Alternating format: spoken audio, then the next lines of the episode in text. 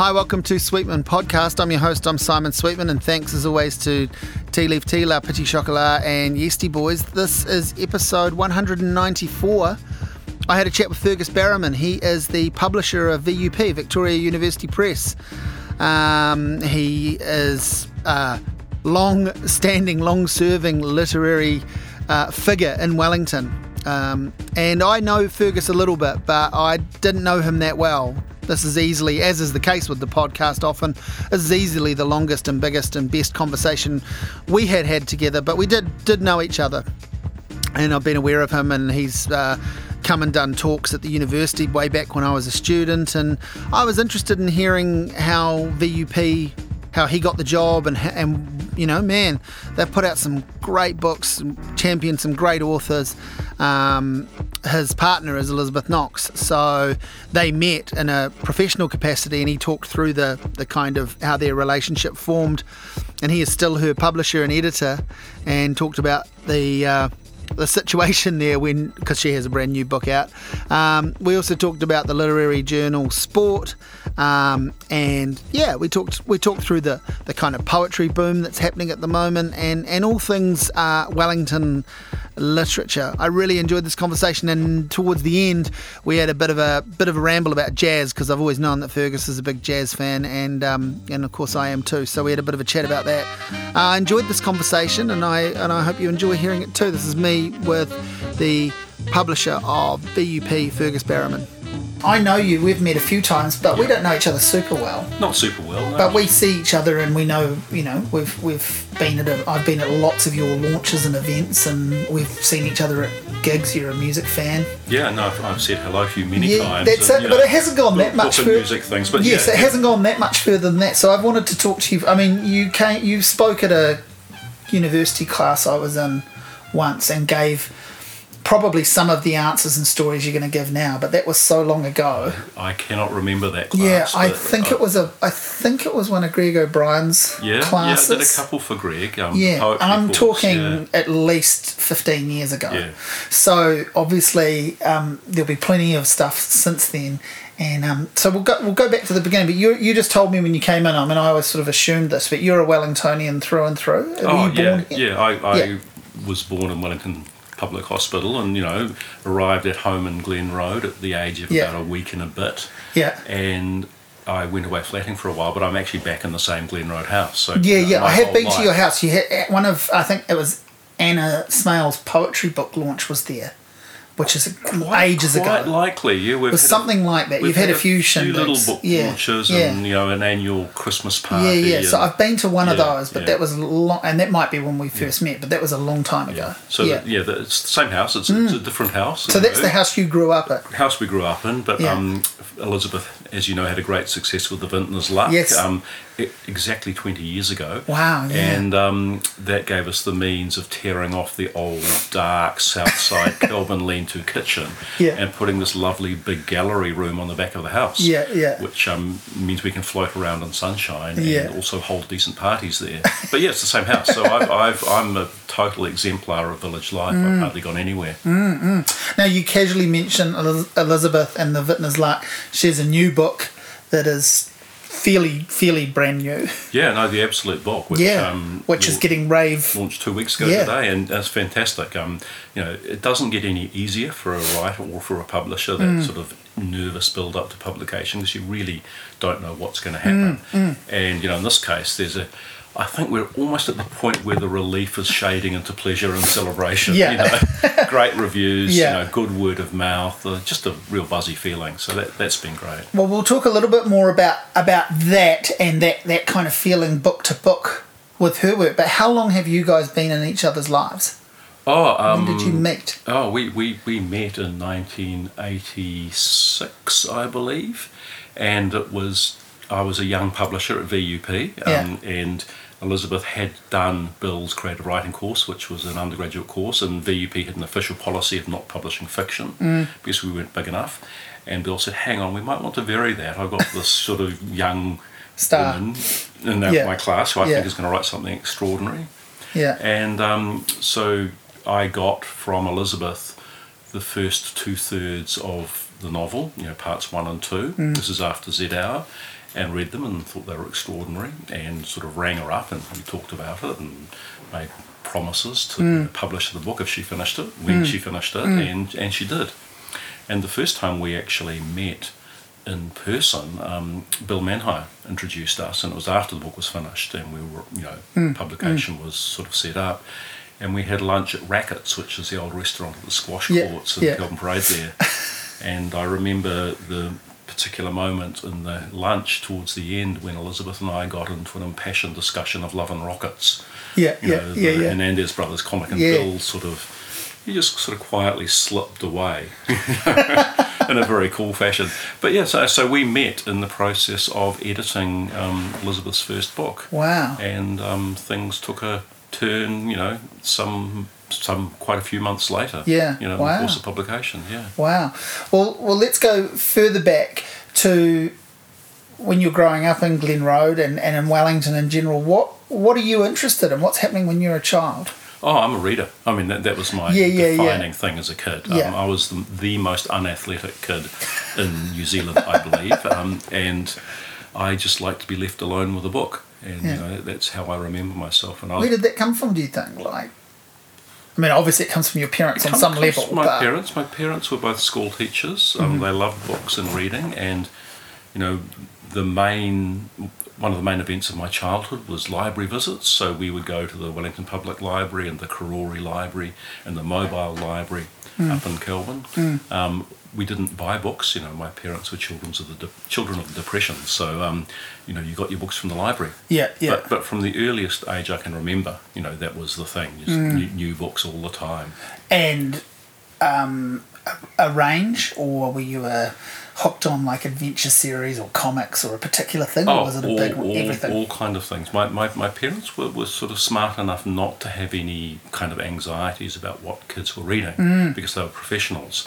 So there was a drive against comics and in particular war comics in New Zealand at that time.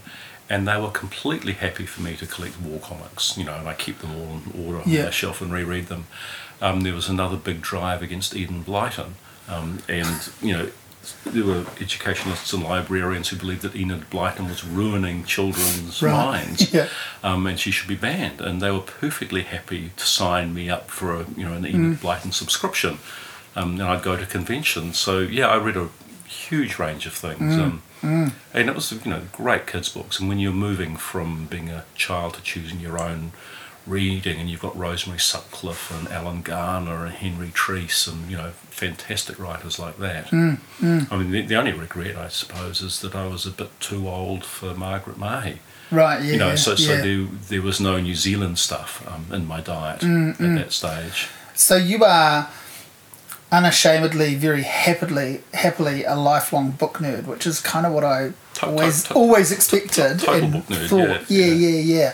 I, th- I, I, I seem to recall that from from hearing you speak. But um, what are you hoping happens in your life as you're reading these books? You know what? It, you know, you don't set. No one sets out to be a, a publisher, I would think. Like Oh. as a kid, it's, you know, it's a bit like saying I want to grow up and be a reviewer, or I want to, you know, these these slightly weird things you fall into. Oh, I'm, I'm, a, I'm an accidental publisher. Yeah. Serendipity. I mean, at secondary school, I believed, along with everybody else at Wellington College, that I should be studying science and maths and get a serious degree. And it was only right at the end of my schooling that I twigged, you know, that that was not what I was good at and had any feeling for. Yeah. And at university, um, you know, studying English and French and philosophy and all, you know, all of the those subjects. Um, most of my uh, passion in those years was working on salient, um, student politics, going on protest marches.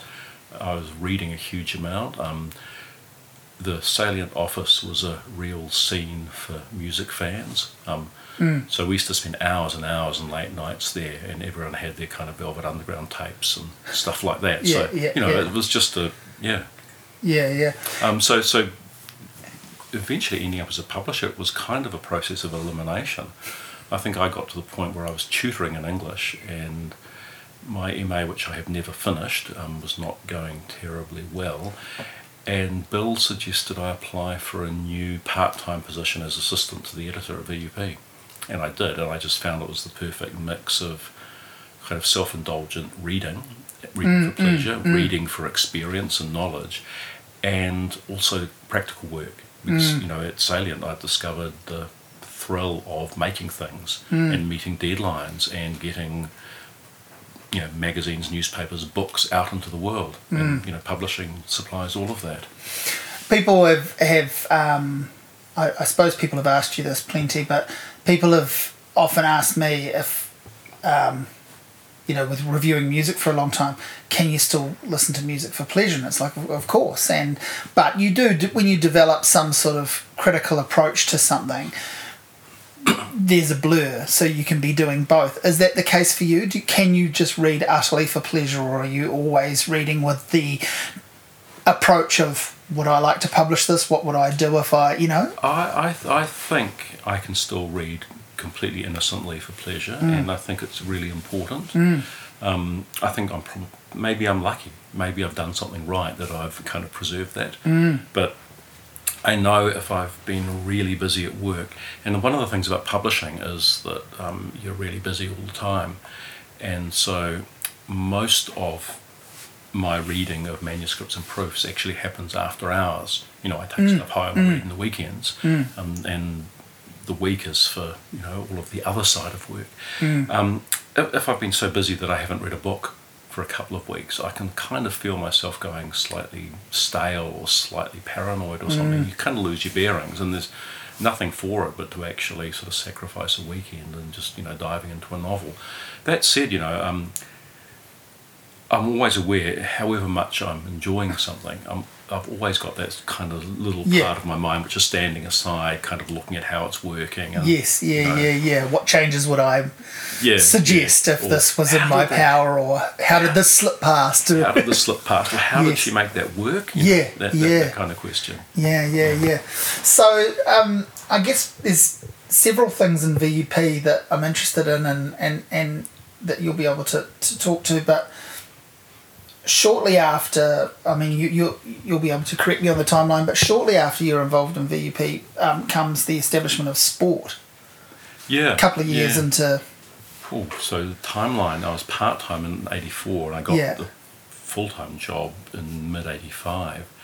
In sport, was that 1988? I think so, I think yes, so. yeah. And and that was when Damien Wilkins was working as the part time assistant to the editor. Right. So we shared an office about the size of this room, you know, Mm, and that, that was in the days of wax and paste stuff and Yeah. typewriters. You know, we didn't have computers. yeah, yeah, And um, we just got to talking about literary magazines because Damien was a writer, Elizabeth was a writer, um, lots of our friends, Jenny Bornholdt was a writer, and there had been two literary magazines in New Zealand, Landfall and Islands, and Islands seemed to be ceasing publication. You know, the gap mm. between issues getting longer and mm, longer, mm, and Landfall wasn't really in a good space at that point. It was edited by committee, and people who had great work couldn't get it published. So we thought, yeah, okay, we can do this. We've got the skills and the contacts. And the other thing that was starting to frustrate me a little bit at VUP was that because it was small and we couldn't do too much, I was seeing a lot of promising work that just wasn't quite ready for a book yet. Yeah. Or we couldn't quite be confident enough of it. So, you know, a literary magazine was a way of getting in early. And um, yeah, so it actually did it happen very soon after the establishment of my role at VUP. yeah, yeah, yeah. And uh, I mean, what what what were the early kind of success stories or highlights that came out of sport that you that you kind of think of Oh, I, I first and foremost? I, I love the first issue, you know, um, which had in it, I think Bill Manhire and Vincent O'Sullivan were our famous writers, but all of the other writers, Damien was in it, and Nigel Cox, I think, was in the Yeah. first one, and Elizabeth Knox, and Jenny Bornholdt, and Virginia Were, and Forbes Williams, and I, I can't remember. Yeah, yeah, But yeah. you know, all of these were basic unknowns. Mm. So you know that sort of fringe group became the central group, and and you know we got, we got a fantastic response to sending out letters to sort of uh, encourage people to send us stuff, and I think we filled up half of the second issue even when we were putting together the first issue. Yeah. Um, but one of the writers we wrote to was Gerald Murnane, who's Oh, LP right, I can yeah. see over there, Yeah, um, yeah, uh, yeah. who both Damien and I were complete fanboys for. Yeah.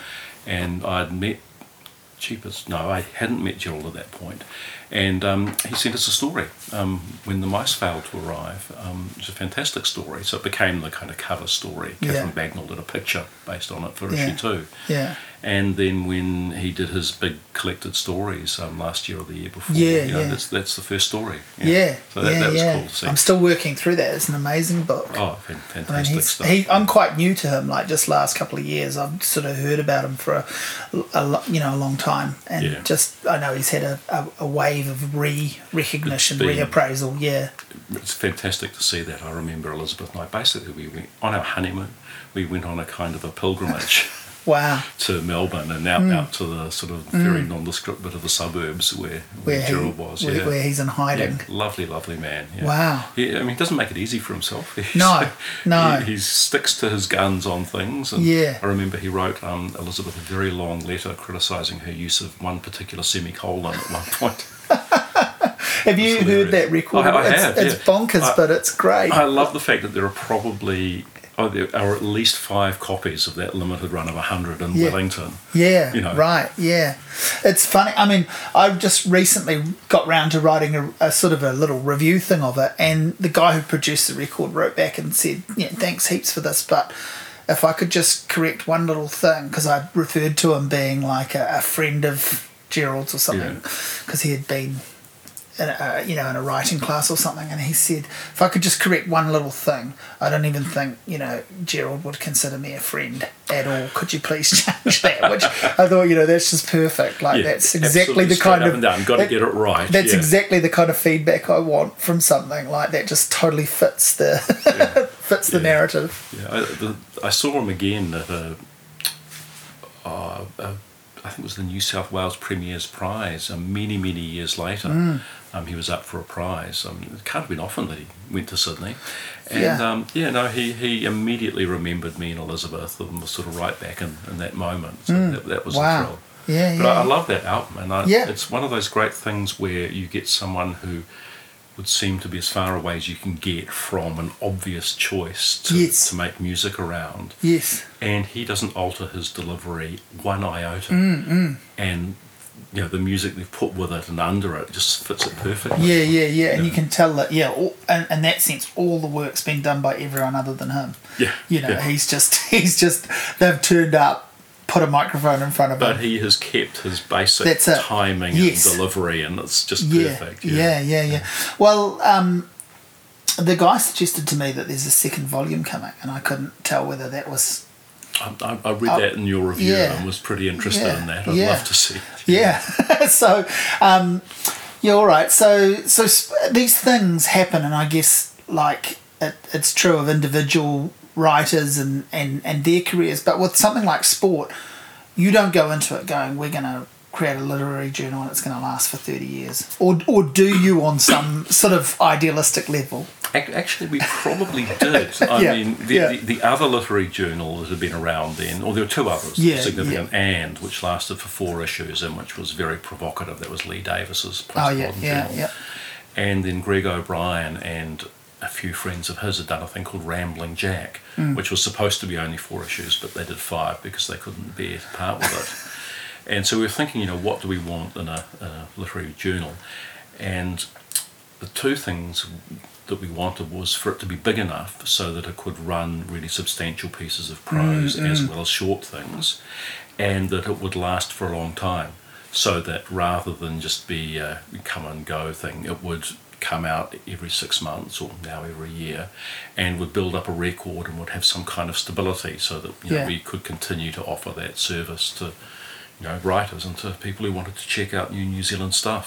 Yeah, yeah. I mean, it's it's the last couple of years is you know thinking it's it's really our version of like a Paris review or something now, oh, isn't it? I know that's a you know Yeah, we- we're a bit more glamorous than they are. yeah. I know that's a you know hopefully that's a good compliment, but you know it is it is it is Yeah. that isn't it? Yeah, I It think is- it. I think it still serves a role. I mean, Yeah. we've, we've thought about whether to give it away a couple of times over the years, yeah, I bet. and I mean the you know, it's the pressure of time. There, Yeah. are, there are so many other things going on. Yeah. Um, we nearly um, stopped it after 10 issues and did a, a first 11, you know. Right. And, yeah. Yeah. um, yeah. But no, no, it was, it was too much fun and there was too much interest in it. Yeah. Um, how it's evolved, though, in recent years is that, that I can't put quite as much, you know, Yeah. time and So you're doing this this sort of guest curator editor thing. Yeah. yeah, and and it was one of the things about sport was it was never a VUP publication. It was always a sort of private thing. Hmm. So we didn't have to follow any of the university's um, you know rule, rules around content or not not so much rules, just the sense that you know you're you're serving a larger Hmm. organisation with its own priorities. Um, and but over recent years, it's become more and more closely embedded in VUP, and rather than being something that I put together, it's kind of been collectively edited Yes, by yeah. a group of people who are on the staff, like like Ashleigh Young and Kirsten McDougall Yeah. and Holly Hunter, and all drawing in other people, and and we've sort of taken that a stage further for the issue that's just about to go to press. So we've actually found some money. It's the first time um, a sport editor has ever been paid. Right. But we've found some money to employ Tayi Tibble Yeah. um, on a temporary contract, you know, to edit this issue of sport. So, you know, that that's a nice sort of stage to reach. Yeah, yeah, yeah. Um, now, t- tell me a bit about the how the press works in conjunction with the university. When you were talking there about um, sort of regulations and, and so forth, and how that's changed, how that's evolved over the years. Like, what's what's your what requirements are there of you to? It's it's mostly unspoken. I mean, mm. the the press is subsidised by the university mm. um, on against the bottom line every year. I can't imagine how any you know press like a university press in New Zealand or Australia could do that kind of mm. publishing without subsidy. Yeah, Um, so, you know, in the official documentation, we exist to publish books of scholarly value and general cultural importance that couldn't otherwise be published in our small market, you know. So there's a reason, I think, why you've seen such a growth in the whole university press sector in New Zealand over the last 10 years as the multinationals have withdrawn. Because if the universities weren't supporting it, New Zealand literature would be in, uh, you know, a, a deep decline at the moment. Um, but there's nothing very uh, formal about that. I mean, you know, we, we exist to do a job for the university, and our successes and therefore also our failures um, reflect on the university's reputation. So, you know, I, I guess I'm charged with being aware of that in the publishing decisions we make. I was one of the reasons I was interested to talk to you is I feel like people have an idea what an editor does and what a director does in, in regards to film or, or, or writing, but roles like publisher and producer, which often encompass those other roles, uh, that's a little bit blurry or murky or just lost to people. It, it surprises me how opaque that is to people outside publishing. Mm. That's Um, right. Yeah, yeah. Well, I just forget that I've been doing it my whole life, Yeah, so it yeah, seems yeah. natural. But um, in a sense, you know, the publisher is the person who makes the publishing decision.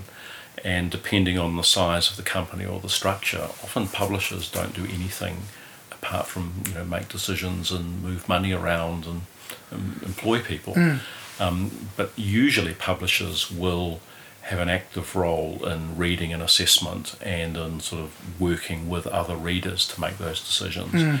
And in some cases, publishers will also work with authors in sort of the bigger picture structural editing, you know, the, the first round of feedback and the kind of, you know, the, the taking the machete to the undergrowth edit that happens before it then goes through to an editor who will fine tune the, the text. Yeah, yeah, yeah. But even so, um, talking to colleagues in international publishing over the years, um, uh, well, Robin Robertson, the wonderful Scottish poet, who's a fiction and poetry publisher for Jonathan Cape, who was here. Oh, he's been here several times, but last year, and um, you know, he he has a senior role, um, and he edits himself you know, by hand some of the writers that he has had a long term relationship with, and he supervises, you know, the work of the rest of the staff on other things. Mm. And that's very how, much how, how VUP works. So, um, you know, I, I do quite a lot of editing still, though Yep. I probably should do less. And then sort of, you know, manage or sort of brief others. Mm. Um, and increasingly, um, Ashleigh in particular, um, who's an editor, um, has a role in the kind of decision making process and is also, you know, managing the work of junior staff and freelancers. And so, you know, when you first uh, are in the role and VUP is uh, well under you is getting established, what what um what's the kind of I guess success rate like? Like how how I mean it's you've you've had a great few years recently. It can't have always been like that. Oh, it's um, it's in a funny way. It's always been like that. It's, Right. it's um, because of where we are. You know, we're doing literature, we're doing fiction and poetry, we're doing new writers and established writers. So it's been steady It's, basically. it's been a, a sort of steady growth in size over the years. So, you know, um, one of my first jobs as an editor um, was to get on the phone and to negotiate international contracts for Te Kaihau, the Wind Eater, Keri Hulme's book of short stories that came after the Bone People won the Booker Prize. And that was because Bill Manhire had had the foresight to sign up her book of short stories before the Bone People was even published. So, you know, right at that point, um, the writers on the VUP list included Keri and um, Janet Frame's selected stories You Are Now Entering the Human Heart. And it was only a very few years later that we had a big success with Barbara Anderson. So her book of short stories, I think we should go into the jungle, which was you know rave reviews and multiple reprints within the first three months, and that sold her next book, um, Girls High, to Jonathan Cape, Mm. and so she then had a fantastic career where all of her fiction was published in Britain by Jonathan Cape and in New Zealand by VUP. Mm, mm. So we've always had that sort of um, thing where we've found ways of publishing experimental and new writers in smaller print runs Yeah. that are sustainable so you can call a success a Yes. realistic number Yeah. and then also supporting bigger books and being able to sort of keep supporting them as they break through. Now, I've seen plenty of occasions in publishing where small publishers have a breakthrough and it destroys them. You know, it's the Sam Phillips story. You know, he couldn't afford to keep Elvis's contract. Mm. Yeah, yeah. Um, it would have ruined both of them. Yeah, Um, yeah. And VUP, um, had, you know, we haven't fallen victim to that. So we've been able to do the Vintner's Luck, you know, the 60,000 copy book or the 130,000 copies of the mm. Luminaries mm. at the same time as we're doing those 1,000 print run first novels by other writers mm. and sort of backing them as hard in the local market and media. Well, let's let's break off and talk. Since you mentioned the Vintner's Luck, let's break off and go back to to you and Elizabeth. You have a relationship, but you also have a relationship that started and has continued where you are her publisher. Yeah, I, I was So her- these I, run in tandem, basically. I, I was her publisher first. First, I think that right. makes it okay. Yeah, yeah, no, no, no, no. But but I'm just curious about how. Um, of course, it does. I'm just curious about how the writer-publisher relationship sustains itself and has evolved over these Oh, it- years. it- it- there is a mutually supportive and positive feedback side because we're both keenly interested in the same thing. yeah, you're on the same, side, stakes. of course. There's also um, the the opportunity for a great deal of stress because if a writer feels like things aren't working out for them, the easiest thing to do emotionally is to blame the publisher. yes. So poor Elizabeth doesn't have that emotional outlet. No, well, that's what I was. I was going to say. Like, who? I mean, beyond her knowing herself, who who delivers the news to her that this is not her best work when she's working on something? Like, is that a conversation? Oh, that- that- how many times has that conversation happened, and how have you guys learnt to manage that, conversation? That- that's my role. Uh, first up, and um, yeah, I, it, Elizabeth's a, uh, she's a hard worker and she's she's a very acute critic of her own work, and all of her books have a process of um, coming into being where there's quite significant changes, not to the complete manuscript, but as the manuscript sort of gathers size. So she might get a third of the way through and then rethink the beginning, or she might get halfway through and then realize that actually something's wrong and she needs to take something out and go in a different direction. So you know, I I contribute to that. Yeah. Um, process and we, we have some pretty lively um, discussions about that um, yeah. um, it's fascinating. Um, one of the, with, with all writers, you know, Yes. there, there's a kind of a, you know, if, if you spot something and you, you come up with a criticism and a suggestion, you can see the look in the eye. They think, oh, shit, I thought I'd got away with that, but clearly I didn't. You Yeah. know, so there's a kind of a response to being called up. But then something sort of starts happening, and the rest, the the remedy that the author comes up with is always better than what I propose. yeah, You know, yeah. so so my job, I think, sometimes is to spot a problem, propose something even dumber, which is a kind of a trigger to you know. I mean, and because you know, obviously you you know you've spent your life around books, around authors, going to literary events, putting them on, um, but Elizabeth's success, particularly with the Vintner's Luck, I mean, that's at the time that happened. I guess particularly, you know, you're talking about um, Bone People, Once Were Warriors, Vintner's Luck. There's only a handful of books that have really you know, are almost household titles, right? And she became one of those Yeah. people that created one of those books. Yeah, there's this what half a dozen or Yeah, eight in my yeah. whole publishing career um, Yeah. that I've seen in New Zealand, and yeah, to have one of those is fantastic. Mm.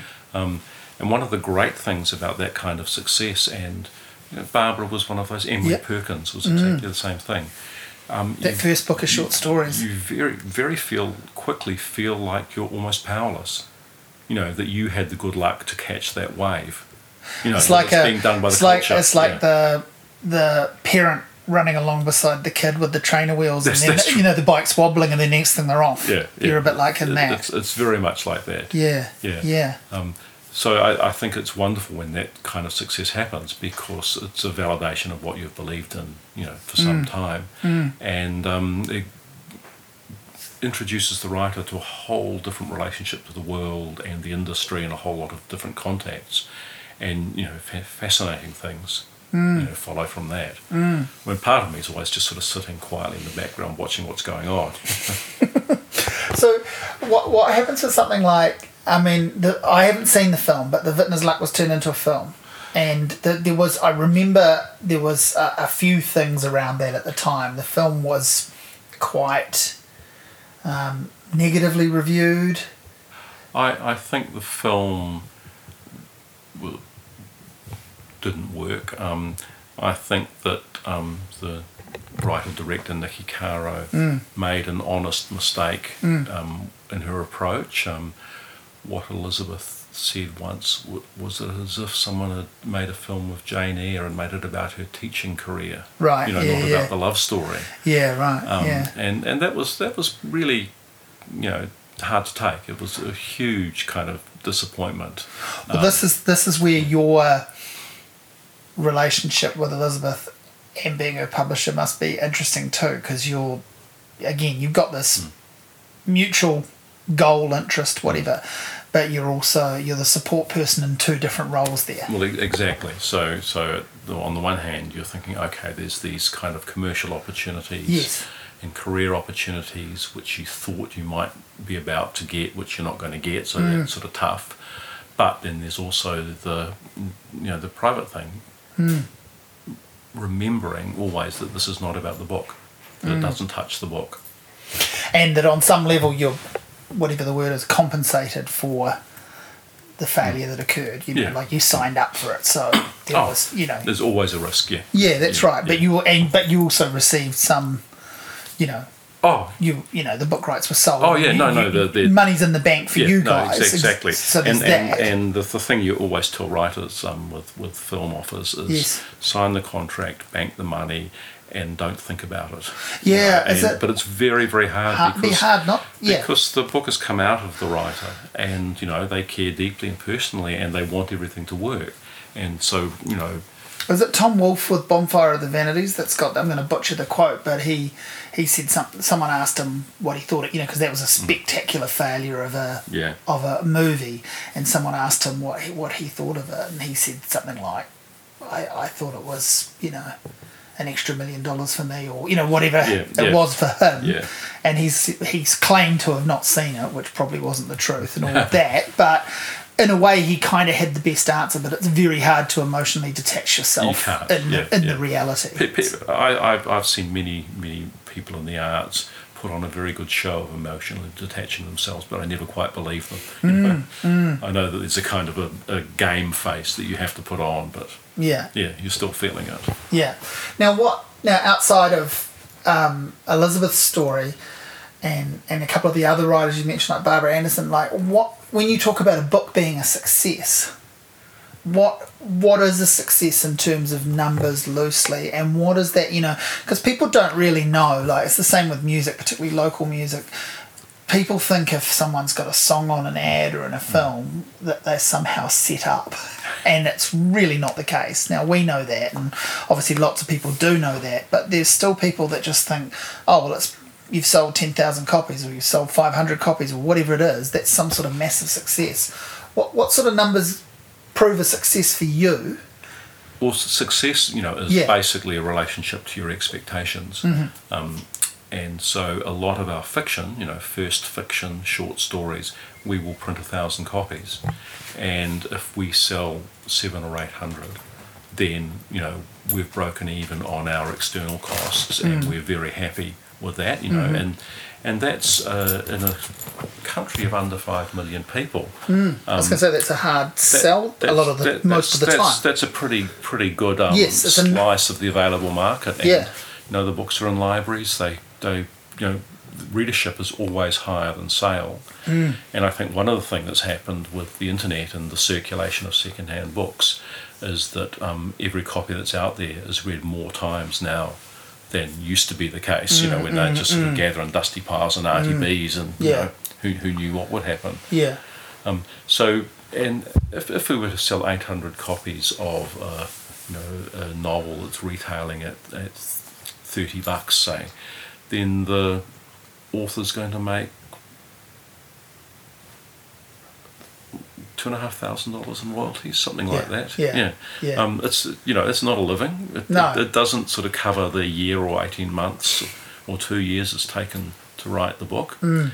Um, but I think that success at that level where people can sort of get their print runs and they can get them up to 1500 3000 and publish a book every few years and get that kind of audience.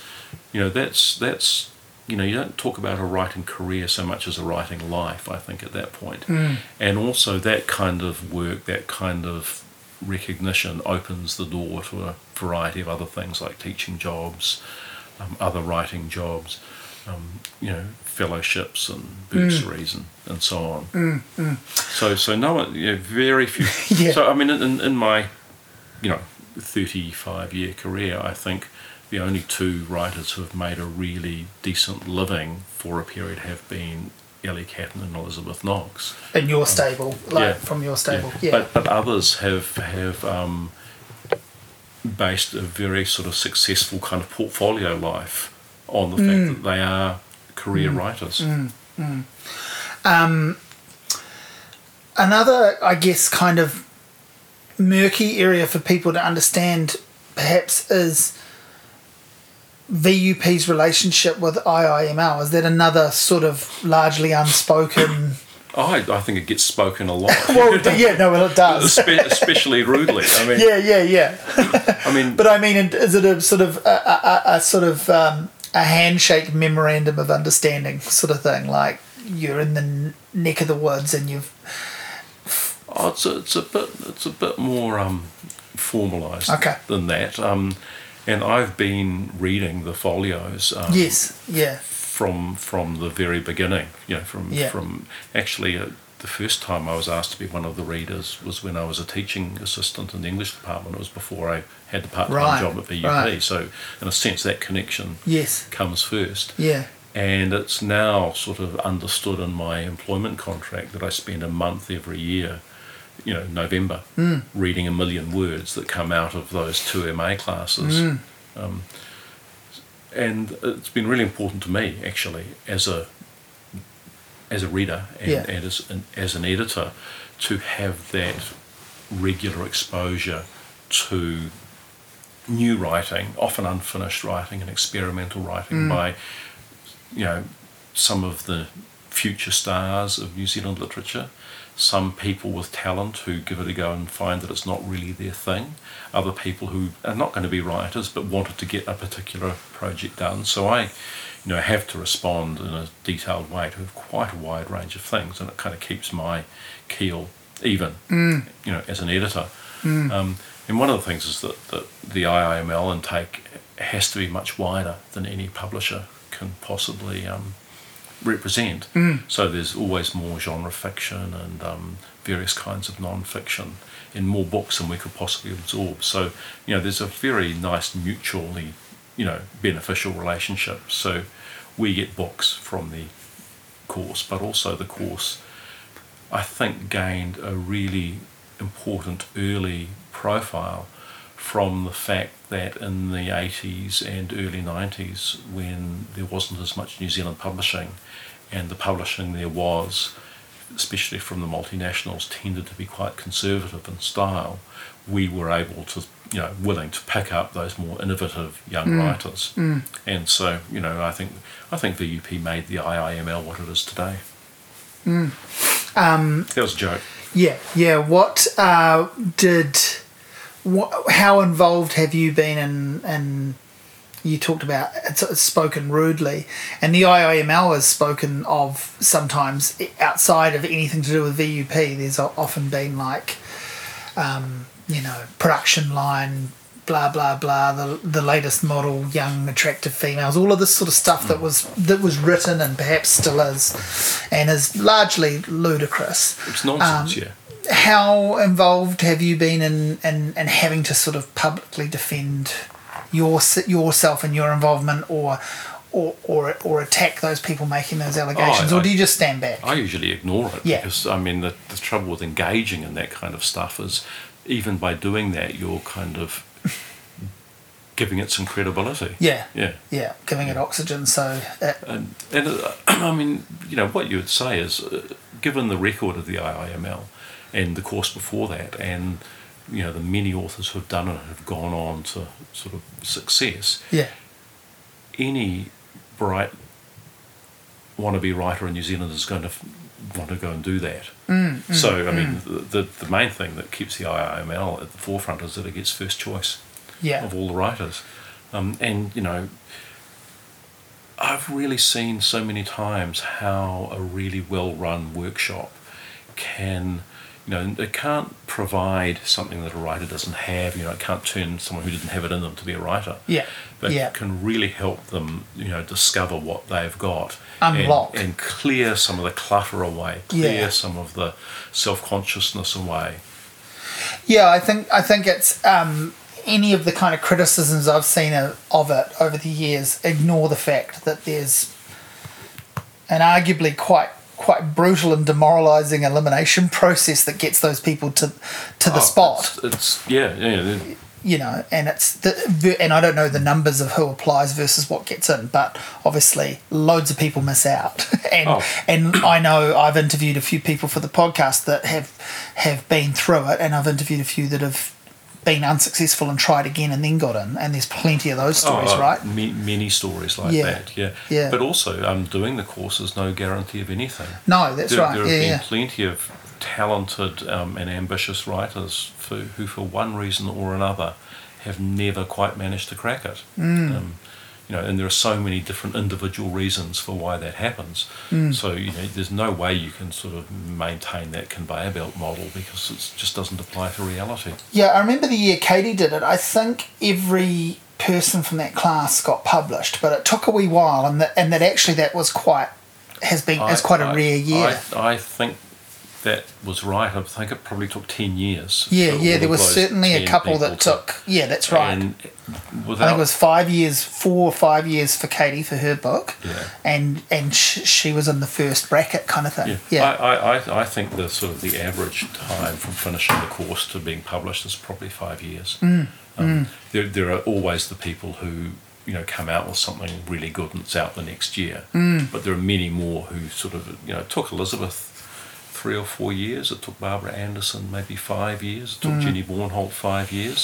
You know, Mm. Yes. it's a sort of a So this- stage. so this idea is going to take its time. this yeah. idea at all that it makes writers Yeah. is, is really fundamentally absurd. It's it's it unlocks something for them. Yeah, yeah. You know, it it, it assists. Oh, you it's know, a huge assist. I Yeah, mean, you know, the yeah. record's there, but it's Yeah, but yeah, it's yeah. no it's no. but it's not a guarantee, and No, it's not a magic no. trick. It's not a it's not a your your And, and and you want to say to the people who don't make it, um, you know, the fact that you went to the IOL and still didn't make it, you know, doesn't make you a total loser. That doesn't mean it's all your fault. Yeah. Because there are all of those other factors that come into things, and, and sometimes you know the the the outcome of someone sort of really sort of taking a year to do serious work and to test themselves and to explore, you know, their own capability.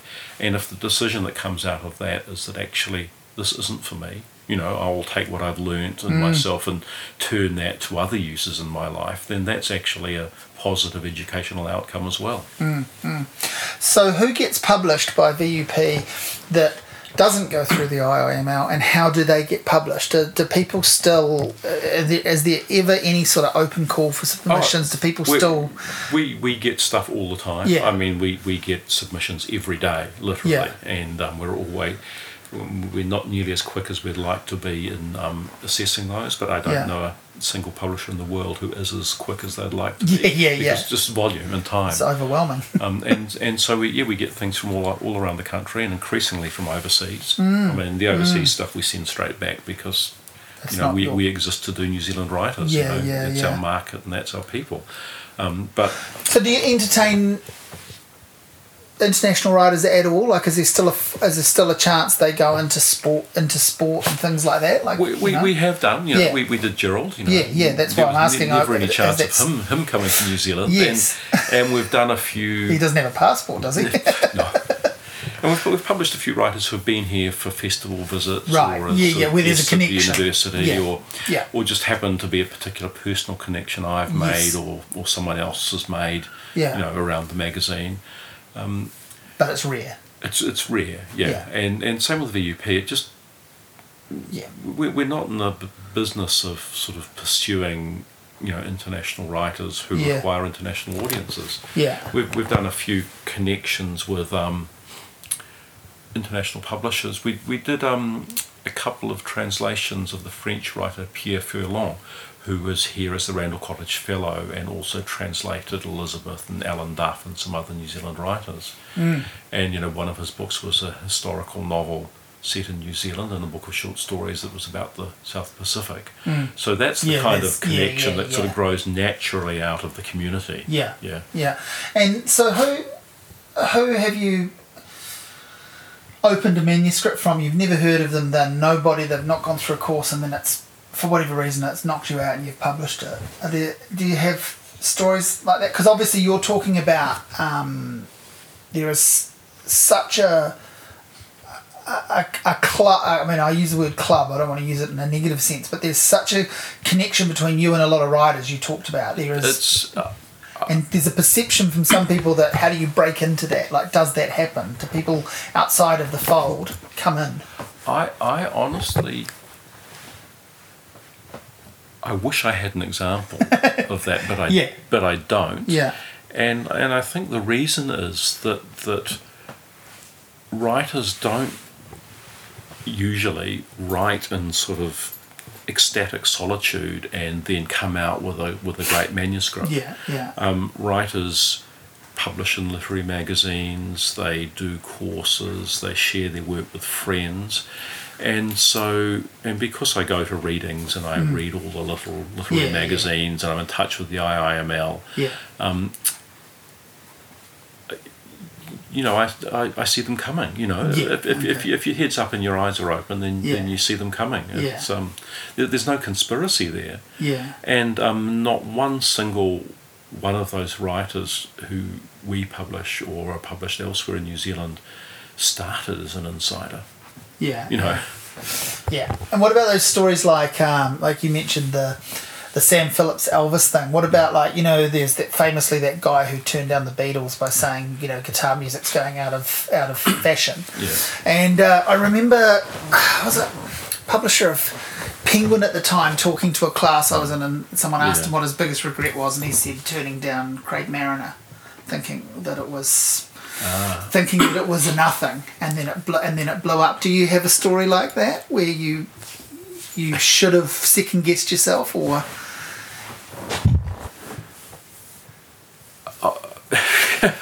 I've stumped you Oh, again. no, no, it's, it's a tricky one. I mean, well, one one story I, I could tell you is, is um, Barbara Else's novel, The Warrior Queen, um, which I turned down um, because I thought that it wasn't quite the kind of thing that VUP could do.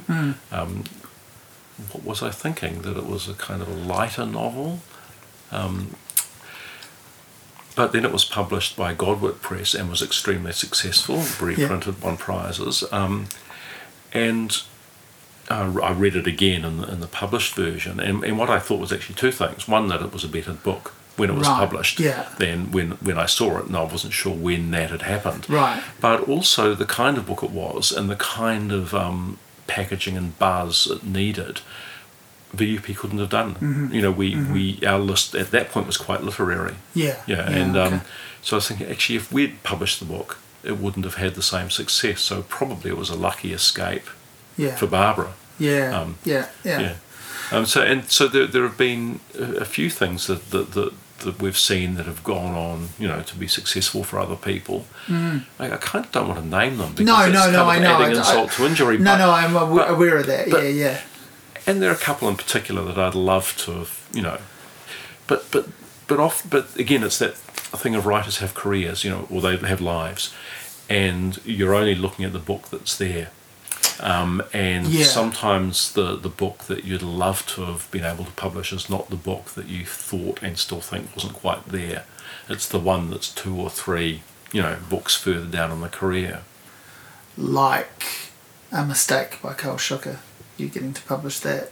That's, that that's, that's, that's, sort of that's probably a very good example. I mean, you in, know, in terms of I'm, you know I'm sure it's his breaking no no great confidences Yeah. to, to say that, that I turned down um, the method actors in, a, in an earlier draft. Well, you sort of referenced it in your launch speech. and and um, and uh, partly because if VUP had done that book, it would have been murdered by the local critics, and Mm-hmm. it wouldn't have had the international glamour that would have defended against that assault. Um, once it was taken up by Counterpoint and Mm. um, was set for international success, you know, we could easily, happily have published a New Zealand edition of that. But of course, they, they weren't having that. They wanted Mm. to sell British and Commonwealth rights as, as one package. yeah, Yeah. But um, it, it does feel like Carl has kind of come home.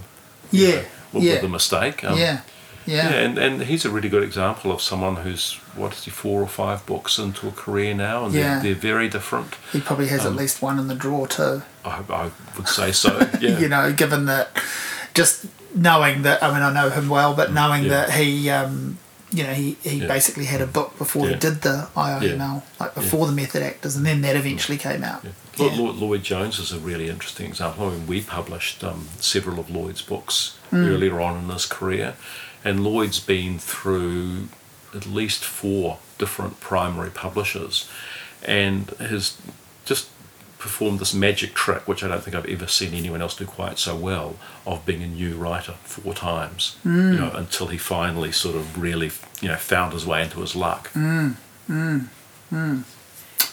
And tell me about Eleanor Catton and what that meant. You know what that meant to you. Like, Oh, that, that was a thrill. I mean, the, the I thought the rehearsal was a masterpiece. Um, Yeah. And but also a quite risky book yeah, um, because it had that open ending. You know, where you didn't know which of the two main levels of reality in the book was was real. It, Mm. you know, kept them in poise. Um, so we made sure we secured New Zealand rights to that book before you know it, it went out to the to the world. And one one story is that when that was taken up by Granta, um, they published it with great enthusiasm, and the editor Philip Gwyn Jones sent the review copies of the rehearsal out with notes to the London press saying, "Pay attention to this young writer; she will win the Booker Prize." Wow. You know. Wow. And so that that helped put the rehearsal on the radar. I don't think anybody, even Philip, would have imagined that it would have you know Actually, come around so yeah, quickly yeah. with the second book. Yeah. Yeah. So the second book is a doorstep, Yeah. and so that's sometimes a tricky prospect. But she's established. The first book was something of a success, and as you say, like The, the, the, the rehearsal wasn't a bestseller No, anywhere, but, but it was- but, it, but it won awards. yeah, it was and- recognised, was and, it, and her talent and was obvious. And, yes, and it was trans, you know, published in translation and. Mm. And then a many film of the was made. Languages, you know, all of Yeah, that was happening. yeah. And so the publishing business, you know, the book world was ready for her next book. yes, And as the luminaries was sort of coming up, um, lots of people had options on it. But, um, you know, as it became clear the scale of it and the type of the book, you know, there was this lovely mixture of fear and awe, you know, amongst the, the, the publishers involved. You Yeah, know. yeah. So I think most of us had a really clear sense of its potential and what it might do. But then so much else has to happen. yeah, know. yeah, yeah. So what can you remember where you were when you heard the the Booker announcement? Or, or any of the steps into that, like even Oh, even I- long I- listed.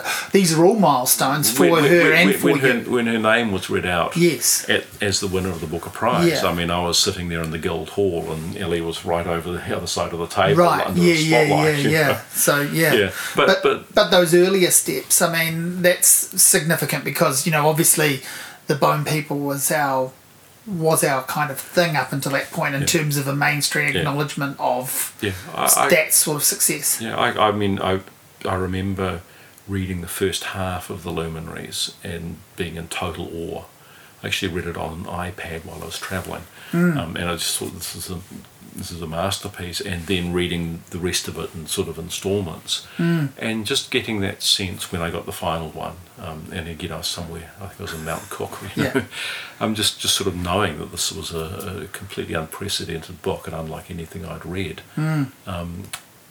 and knowing too from um, emails with Max Porter, the who was then the editor at Granta, who was starting in on editing the book, hmm. you know, how excited he was, and you know there were enough people close to it who could really see what was going on, hmm, hmm. and um, so those sort of several stages, you know, the announcement of the book a long list, the announcement of the book a short list, you know, each of those were those kind of, you know, sitting there, you know, with, with, with my laptop open at midnight, you know, Well, because they don't leak those. You No, don't, you don't no. get, and it's not, you know, there's no advance notice to publishers. you Yeah, know, yeah. It, it drops. And, So that was that was my next question was so you're sitting there when it actually happens, and how you know how quickly is the phone call or the email or whatever to you know press play on you know several thousand copies or whatever like how does that change because I can remember the notices being put up were you know were, were out and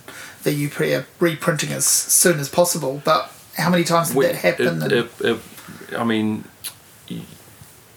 it's the same for, for, for the Vintner's Luck. Mm. You know, you get a book which is different, which is unprecedented, and you you believe great things are going to happen, but it's actually quite hard to persuade the book trade Yes. that that's going to happen because Yeah, they've, they've got yeah. their records. You know, they, Yeah, they know what happened last time, and and so we we did a first print run of three thousand of the luminaries, which felt quite optimistic at the time, Mm, and in hindsight was insane. Um, but we didn't know, you know, and if, if it had missed the book a long list, then I think we would have sold 3,000 copies, you know, in that Of year. each, yeah. And then there would have been a paperback reprint and everything would have been sweet and, you know, we would have been happy. yeah Um, yeah You know, a success. That's, yeah Um, but as soon as it got on the long list, um, we were reprinting, and of course we'd printed offshore so that we could combine our printing with Granta, so that you know both of us saved a bit of money. Yeah, yeah. Because, because their first print run wasn't insane either. You Mm, know, It was relatively cautious. So we had um, more copies being shipped from the UK, and we were printing locally.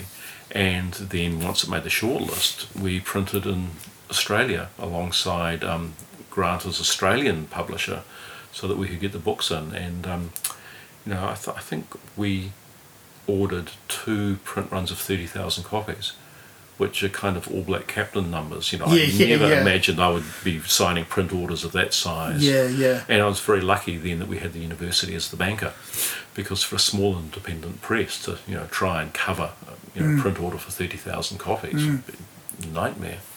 But as you say, I mean, this is this is moment of national recognition. Mm. This is where you know, yeah, someone has to be the banker and come in. This is this is Yeah, Kiwi, yeah. Kiwi pride, Yeah, and exactly. as well as literary and- pride. And you know, for, for, it was really hard for us for some time there. We couldn't supply the book trade. Mm, You know, the book was out at its sort of hottest point. Yeah. Um, because we had a container load coming from Australia, which was as quickly as we could get them in. Yeah, yeah, I mean, this is also part of the economic problem here. Um, you know, this is New Zealand because of the scale and the mm. small size of the industry. We don't have those big printing plants, and we don't have the access to cheap paper. Mm.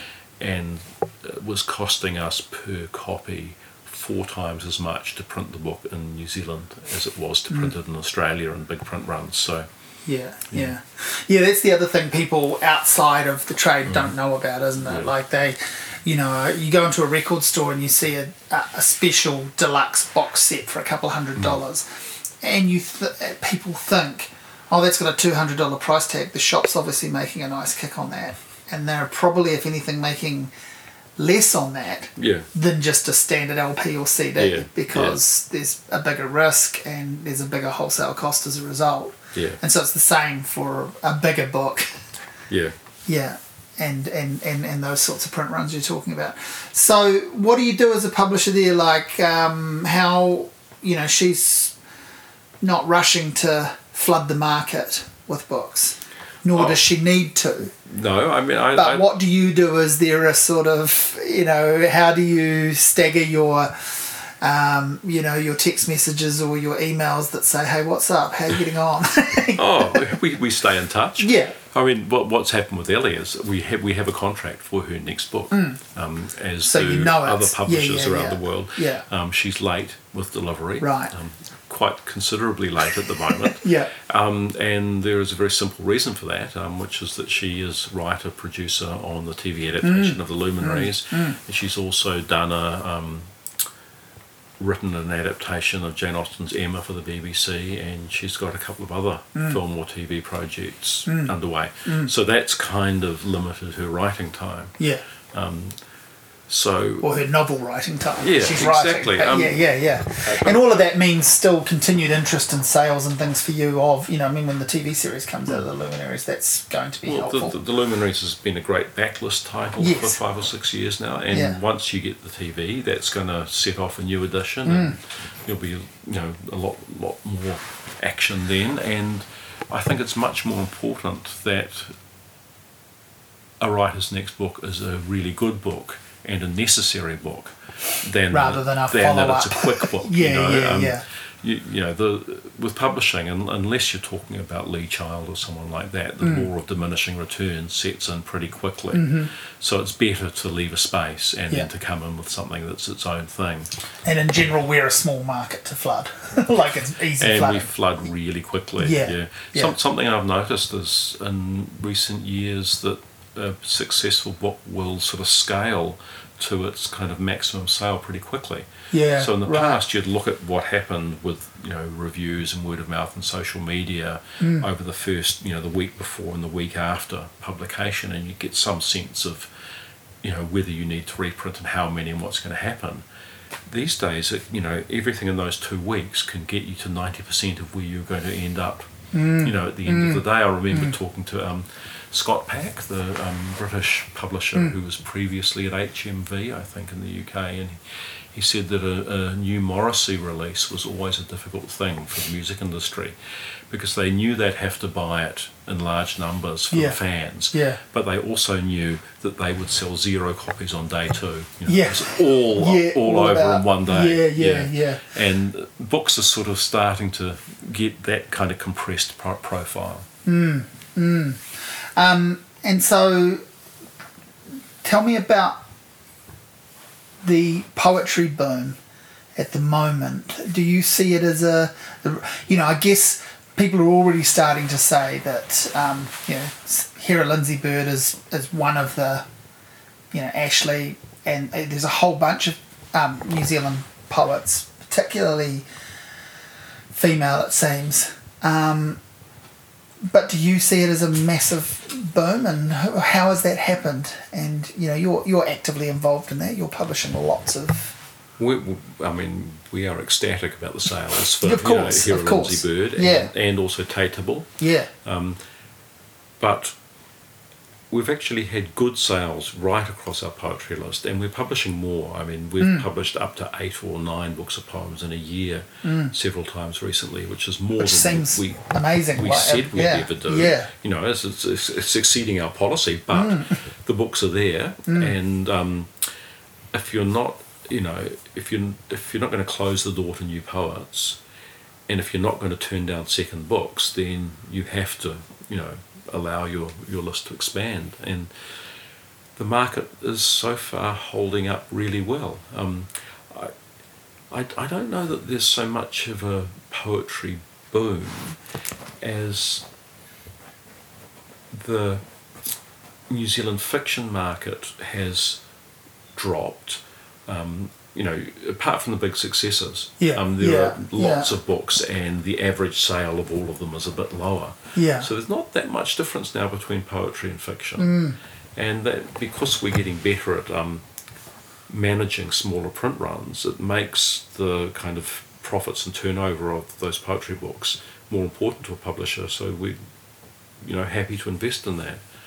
I, I think the poet, you know, in, in writing and, and you know, music's exactly the same. You know, the Dunedin sound above mm. all. You do mm. get a zeitgeist thing where mm. the works people do together or separately in the same community sort of feeds it each other and it makes possible work that those people wouldn't do in isolation. So I think we are seeing that in Yeah, was- poetry at the moment. uh, when I say boom, I, you know, I just think like whatever you want to say about it, there's been a bunch of different things, not just not just individual works or writers, but there's been a few things that have helped make poetry cool again or something like Oh, yeah. that. You know, like the Yeah. spin-off publishing poems regularly, That's- poet the poetry day, which has been in place for a long time, but and and lit crawl, you know, all of these sorts of things, right? Yeah, um, I remember thinking in the early days of Poetry Day, do we really need this? You know, this is just kind of rebranding. A lot of things are going to happen anyway. But actually, I was completely wrong about that because it stimulated a lot of new activity and sort of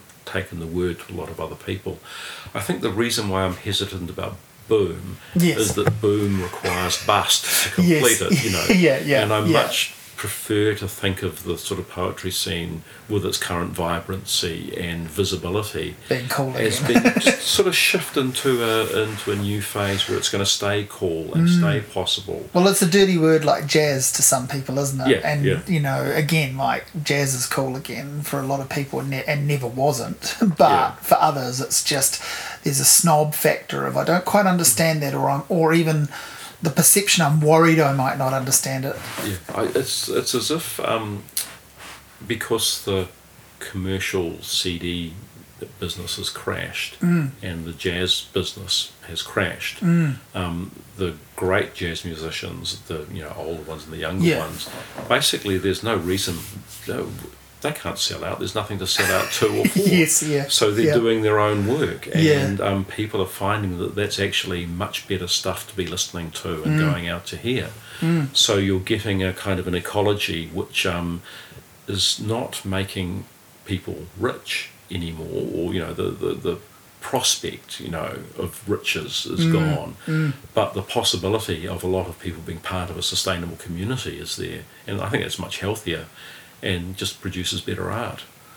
Yeah, I just I think like um, going to, you know, I've been going to a few poetry readings again. Everything from the the sort of writers on Monday through to the Sunday afternoon open mics for all comers, Mm, yeah. and they just it just feels a lot warmer than it used to too. Yeah, yeah. You know, just this idea that it is an all welcome policy, no snob factor at all. No snob factor. Audiences who are interested, and I think bigger audiences, and audiences who actually understand what's going on better because they've been done it a few times. Mm. Yeah. So you don't get the same kind of what's that? You know, Yeah. you, you don't get the awkward silences. You know, Yes. there's a kind of the audience knows how to play their role in the event. Well, well. the the what's that moment is exciting and experimental. Mm. Yeah, Not not baffling and why did I come here? not you know? not excruciating keep the embarrassment. That's right. you know, yeah, yeah. Spilling her guts. Ugh, Yeah, you know. yeah. It's actually like people snapping their fingers Yeah, and yeah. applauding and Yeah.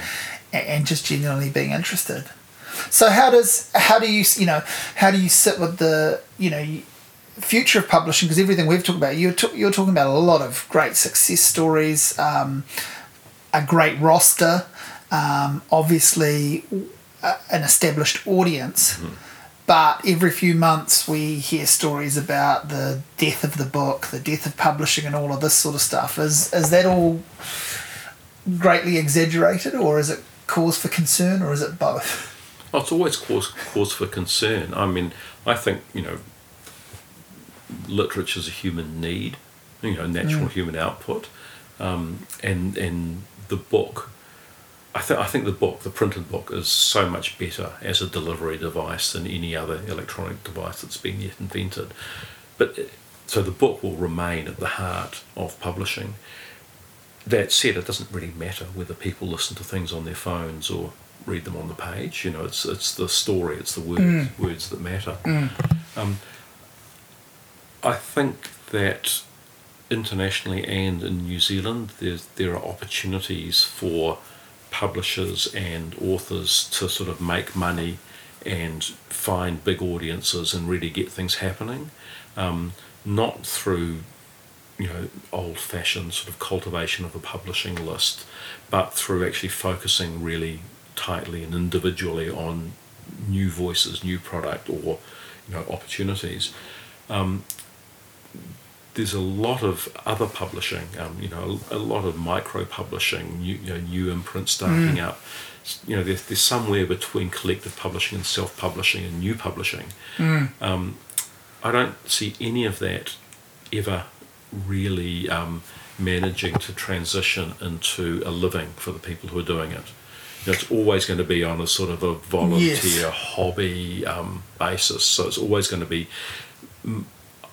either short lived or subsidised. And that's why I see the support of universities and other institutions and the government through Creative New Zealand and local libraries and community organisations as fostering not just publishing but all of the arts as being absolutely critical to you know that kind of infrastructure that that enables you know careers to happen. But uh, you know, do you think? I mean, you would you would seem to have spent your life diametrically opposed to this, I guess. But do you think the um, the kind of uh, baggage of vanity publishing being slightly removed is is also a great thing for the book? Like, it might not be a sustainable thing, but the fact that it, it now doesn't seem to be quite as insulting. the, the stigma, The stigma stigma, has and, been- and whether you call it vanity That's publishing right. or service Yeah, publishing, yeah, yeah. partnership publishing. because crowdfunding as a model has kind of risen up outside of the book trade and also spilled over into books basically as a matter of it existing. Uh, That's kind of cool, right? Like I know Oh, it's a- not your model, but no, no, ab- ab- absolutely, yeah. and and it's it's giving a lot of people an opportunity to participate, and a lot of people an opportunity to get work, their work out there where it's discoverable. some of the people by- that you would have rejected over the audiences. years, for Ab- ab- example, it's actually a good happy story, Yeah, right? yeah. Like that they have a another crack. Yeah, and actually, it takes a bit of the pressure off publishers too. That's what I mean, If like, people yeah, have yeah. other, other, other. You don't have to um, keep writing rejection letters like. yeah, but also you know there's there's that sort of terrible sort of thing on your conscience. You think, oh Hmm. my god, if I if I reject this this project, it's got no other chance. Hmm. You know, if, if you're the last publisher standing, you know, it's a terrible feeling. So the more that there is, the, Yeah. the the more publishers can afford to sort of shape their own imprint and body Hmm. of work and sort of make choices where they can really deliver the value to the things they're backing. And all the way through your career, are you taking notes for a book to sign off with yourself? No, Is that, no. Uh, right, is that will, will is that will that ever happen? Write, writing's incredibly hard. You know, why would I do that to myself? I mean, honestly, I don't. I have no idea. I have no plans. Yeah. and I've no. So maybe that would happen, but it's not something you've been no, I, I, working away at. I get extraordinary creative um, pleasure and satisfaction from reading Mm. and from editing and from making books. Um, and you know, up to this point, that's always been enough. So yeah. Well, someday though, that is a story to tell. I mean, we're sort of telling it now. You're telling it now in some form, and you will have done this before and do this again. But it is it is a story. Oh, it's a fascinating story, and as time goes on, and I kind Mm. of feel a little bit more detached from some things, um, you you can you can see it. Mm. Um, I I don't think people realise how much the fate of New Zealand arts are determined by um, the flow of international money in and out of the industry Yeah, the fact that um, books and international books are now distributed into New Zealand from Australia rather than via Auckland-based warehouses basically removes about 20% of the retail price of a book from the New Zealand community to an international community. Um, you know, if, if a New Zealander buys a book from uh, an internet supplier, um, that's basically taking 60% of the sale price out of New Zealand to oh, offshore. Always, mm. you know, the publisher and the author share was going to go offshore, mm. but now mm. all of the middle, you know. And I think having that kind of loss of substance, that loss of um, cash flow, um, is going to affect the artistic end of writing as well as the industry end. So, to the Absolute book, which is two weeks old, that's that's already had some really Oh, rave re- reviews, notices, Yeah. and no doubt um, some sales to reflect that. Yeah, no, we're, we're really happy. We did we did a, a sort of a, a solid print run of three thousand, which is pretty much exhausted now. So we're you know at that point of determining exactly how many we need to get us through the next phase.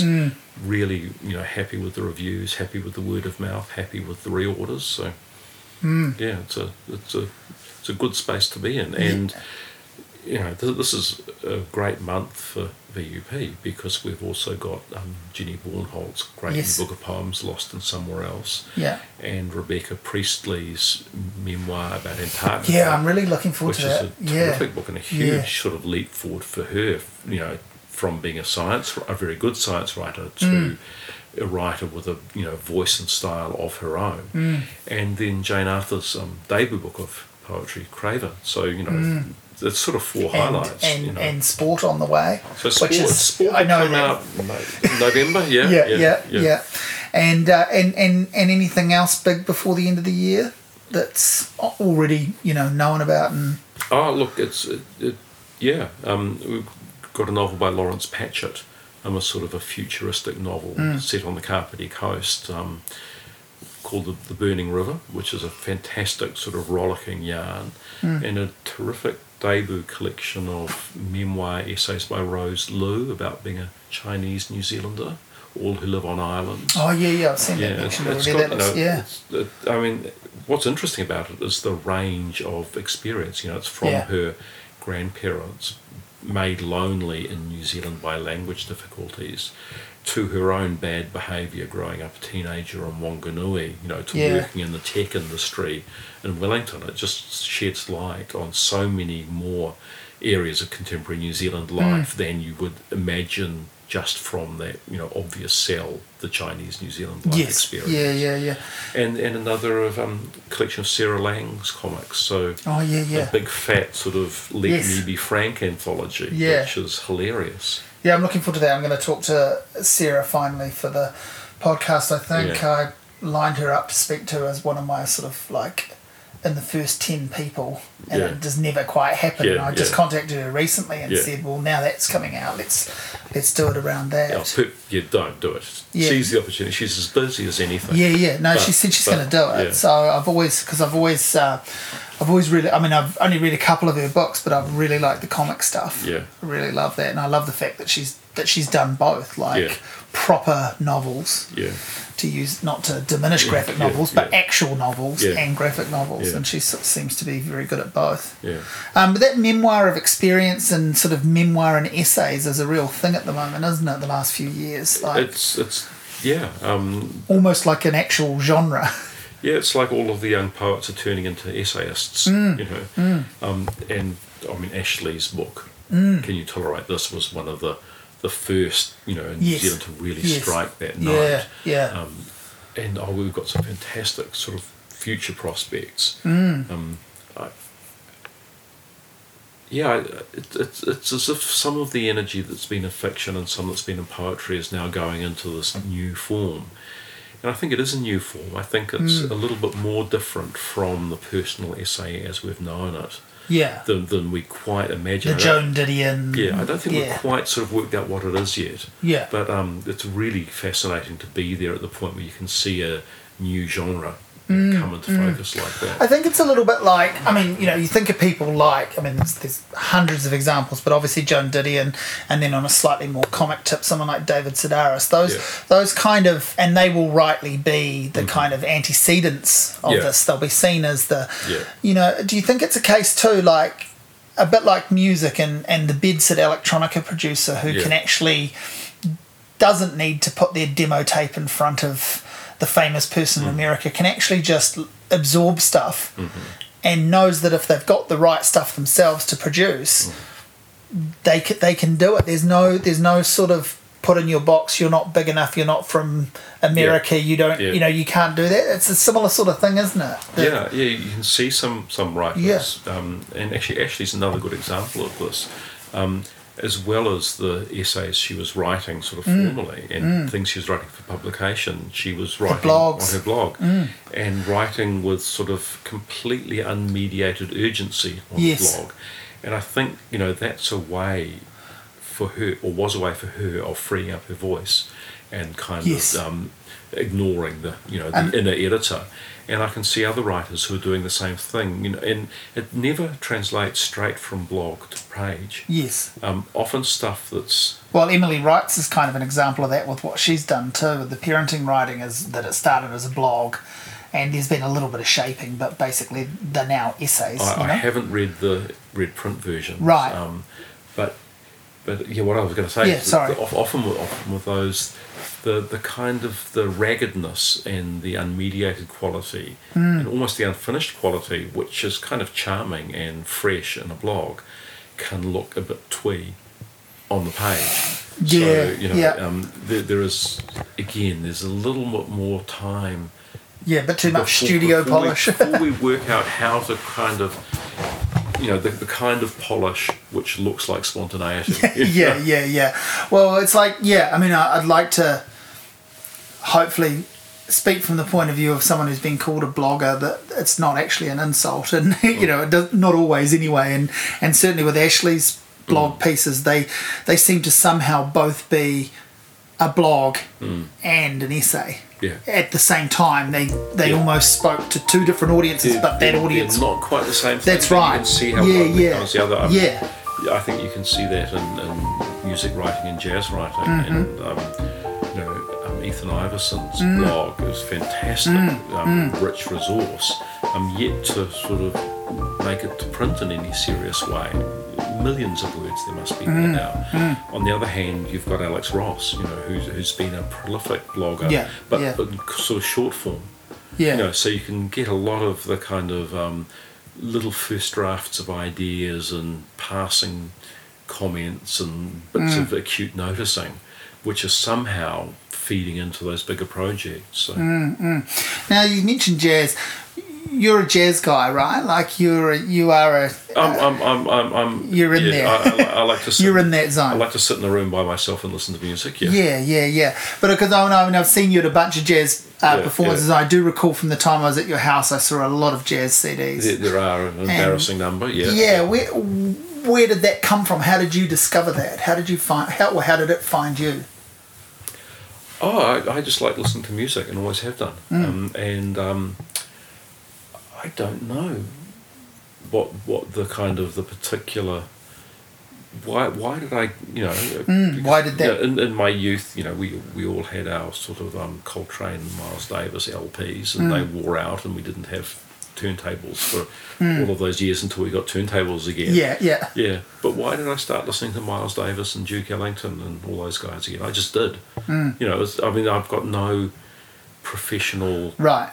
role or commitment or Yeah, yeah, yeah. necessity. I'm just kind of following Yeah. the pleasure principle. Yeah.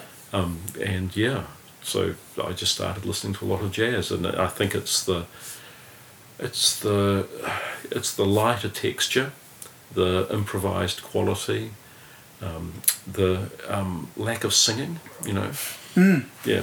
Do you well as someone who is a, a big music fan and a big reader, do, can you combine the two? Do you have to have silence when you read or are you quite happy to have music on in the No, no, background? no. I, I, I, I'm terrible. I do both at once. I, I yeah, tend yeah, to put on same. But a lot of people don't, right? Um, Like- and and it's and it's really interesting how, how the things sort of toggle together because the, what I mean the thing I don't do is watch TV. I can't Right. I cannot sit still and watch a television screen. I've never been able to. even all the great stuff, you just I saw Deadwood. You know. yeah. No, I mean I was going to say, do you do you go to a you know a DVD or whatever when it when no, it exists? no, I, not I, at all. I, I, I can't even. even. watch a great movie on a on Right. home TV anymore. I just Right. can't quite get. So I go to, I go to movies. Yeah, yeah, right. You can but- do that, but you but, won't But no, at what, what I do is, is, is so I think part of the reason for jazz is Mm. that it's not so insistent, and um, it's music that you can float in and out of. Mm. You know, so it's quite good to have something that's interesting enough to, you know, demand a little bit of your attention or to key you in. If you're not wholly absorbed in what you're reading, and if you are wholly absorbed in what you're reading, then you don't notice the last hour of music that's been playing because you've been completely unaware of it. Mm. Um, I, I get more kind of antsy if I'm reading in silence and I'm not quite, you know, Mm. not quite deeply immersed. Mm. I find that very distracting. Whereas if you've just got that bit of music so you can come and go. Now you, you you mentioned, I mean, Miles and Coltrane both go pretty far out, but there's a lot further out than that. Um, I guess Ellington kind of went far out a couple of times too, but but but less so. Do you have limits, or are you quite interested in exploring jazz to the the I guess the weirdest Oh, no, degree I, and I, tangent? I, I listen to all kinds of Yeah, things. yeah, yeah. And, and um, I'm a kind of restless listener, so Mm. I, I, you know, listen to things on podcasts or buy things or download things, you know, which I think I might be interested in. Sometimes I am, and sometimes I'm not. yeah, yeah, Yeah, I, I really, en- I mean, I enjoy atonal classical music. You know, Right. I, I listen to a lot of that Yeah. 20th century stuff. Yeah. I like that kind of, you know, the vinegary tone, the kind Mm, of, yeah. And I like that in, in sort of chamber jazz. I listen to a lot of that kind of, you know, European Mm, chamber jazz, a lot of um, sort of German and Austrian music, you know. Yeah. Yeah. yeah. Um, I find increasingly that the stuff I used to love, you know, that sort of 1950s hard bop stuff, Mm. you know, a lot of that's sort of over for me now. Possibly I've listened to it too much. Yeah, yeah, It's but- just you can just hear everything coming. But it does go in waves. Yeah. You yeah, know, you do find yourself Yeah. coming back to things you thought you'd written off. You thought Mm. you'd, you know, I I felt like I'd listened to Miles Davis till I didn't need to listen Mm. to him anymore. And just recently, of course, I've found my way back to a few favourites, and there's and there's obviously there's loads to get back to.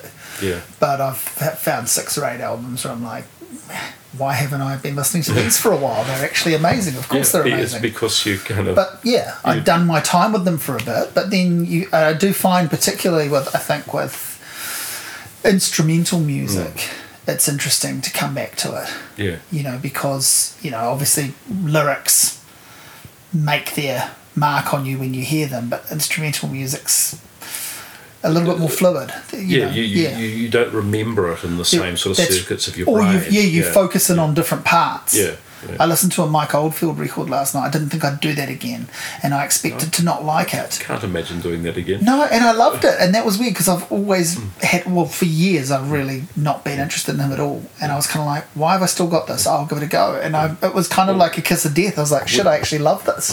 When I bought a working turntable after not having had Mm. one for 10 or 15 years or something, what I found was that there was a lot of vinyl there on the shelf that I could, you know, about half a side was a Yeah. nice nostalgia Yes. and then get that off. Yeah, yeah, yeah, Yeah. totally. Yeah, I quite like um, listening to one side of an LP. Yeah. and maybe some of the other good tracks or bits are on the other side, but I'll do that. I'll, I'll, I'll play something else. Yeah. I think that's the, I think that's probably the short attention span of the digital age. You know, of, of, of Mm. often clicking between tracks online. Well, actually, what I find too is that, that there was a period when I was dutiful and sort of bought a lot of music on eMusic or iTunes, Mm. Kept or, up, kind or of. Mm. sort of got things through various blogs and you know artist sites. Mm. Um, but because I don't actually have those sort of sitting on a shelf or on a pile by the stereo, I forget about them. You know, they're Mm. Yeah. just it's out of sight, out of mind. Yeah, yeah. Well, even having them, I mean, I've got records in three different rooms, and I've had to bring in these crates Mm-hmm. of these are things I want to listen to, you know, Yeah. sometime soon. And then I'll flip through, like making a little Yeah, finite yeah. selection. I'll actually end up flipping through them and going, no, I Mm. don't even, you know, it might be months before I get to them, but it's almost like I'm, it's too too big, so you just bite off a little chunk. Yes, it's, it's, To, it's, to work through, and then I rotate those, you know, then I move them into the other room. It's insane, you know. There's no way we will ever in our lives be able to listen to all of the stuff again. Um, but you never, don't know which which bit's going to become important. So you know what what happens is I'll something will remind me of something, and I'll sort of spend two or three days, Yeah, you know, listening obsessively. yeah, I'm getting You more know, like to a certain person or a certain Yeah. phase or things Yeah. that are a bit alike. I've just been listening to all of Jimmy Giuffre again. Oh, yeah. I have no Yeah. idea what triggered that. Yeah, yeah. But you know that that'll last for two or three days, and then I'll be on to something else. You know. I've been doing that and finding really strange, uh, I guess, uh, synchronicities and serendipities. Like, I decided I hadn't listened to Hendrix for, for forever, Yeah. and I was going to play the first three albums. And I, I sincerely had no idea, but I was listening to them on the anniversary of his death. That was really strange, you know, just Yeah, the other week. yeah. It was only, I started seeing people posting about him. Why is everyone posting about Hendrix? Oh, this is the and and on that day, I'd listened to the first three albums for probably the first time in twenty years. Yeah, that, that's that's Twitter for you, isn't it? Yeah, yeah, but it, that's right. We're sort of being that, that thing of being kind of steered towards something without Yeah. actually consciously Yeah. knowing it, yeah, and then foot on the brakes and oh wow, that's kind of cool. yeah. And, and our sort of personal passions and enthusiasms are actually shared things. Mm, you know? And uh, so, do you have the same thing with, you know, i- in your job as a reader? Has that allowed you to be very much of a rereader? Do you have favourite books that you revisit, or no? I'm- I'm- do you I'm- plough on ahead? I'm a terrible rereader because I think in my work, if anything is going to be published, then I will have read it three or four times Mm. in the course of the publishing process. And so rereading for me is associated with work. Mm. So reading for pleasure is always about something new. yeah, right. Uh, every sense, yeah. every now and then, um, something will cause me. You know, when we were working on Maurice Gee's memoir last year, Hmm. Um, that caused me to go back and read several of his great novels, which I probably hadn't read for thirty years, Hmm, and that was extraordinary because they were wonderful, but they also weren't quite the books I remembered because you No, know well, that's significant. You, you edit them in memory. You know? Yeah, yeah, and that's a significant chunk of time Yeah. uh, for you yourself Yeah. to have changed so many tastes. Uh, and you know in yourself and experience yeah, new I'm, things. I'm a different reader now. So That's right, I'm, I'm yeah. finding different things. Yeah. Yeah, I mean, we've just skimmed the surface. There's um, so much that we could have um, talked about to do with VUP, but I've enjoyed this conversation. Is there anything that we you want to you want to No, I- further plug or anything we need to? No, I, I think there's plenty of plugging at the end there. It's been fun. So yeah. yeah. Well, thanks very much. That was great.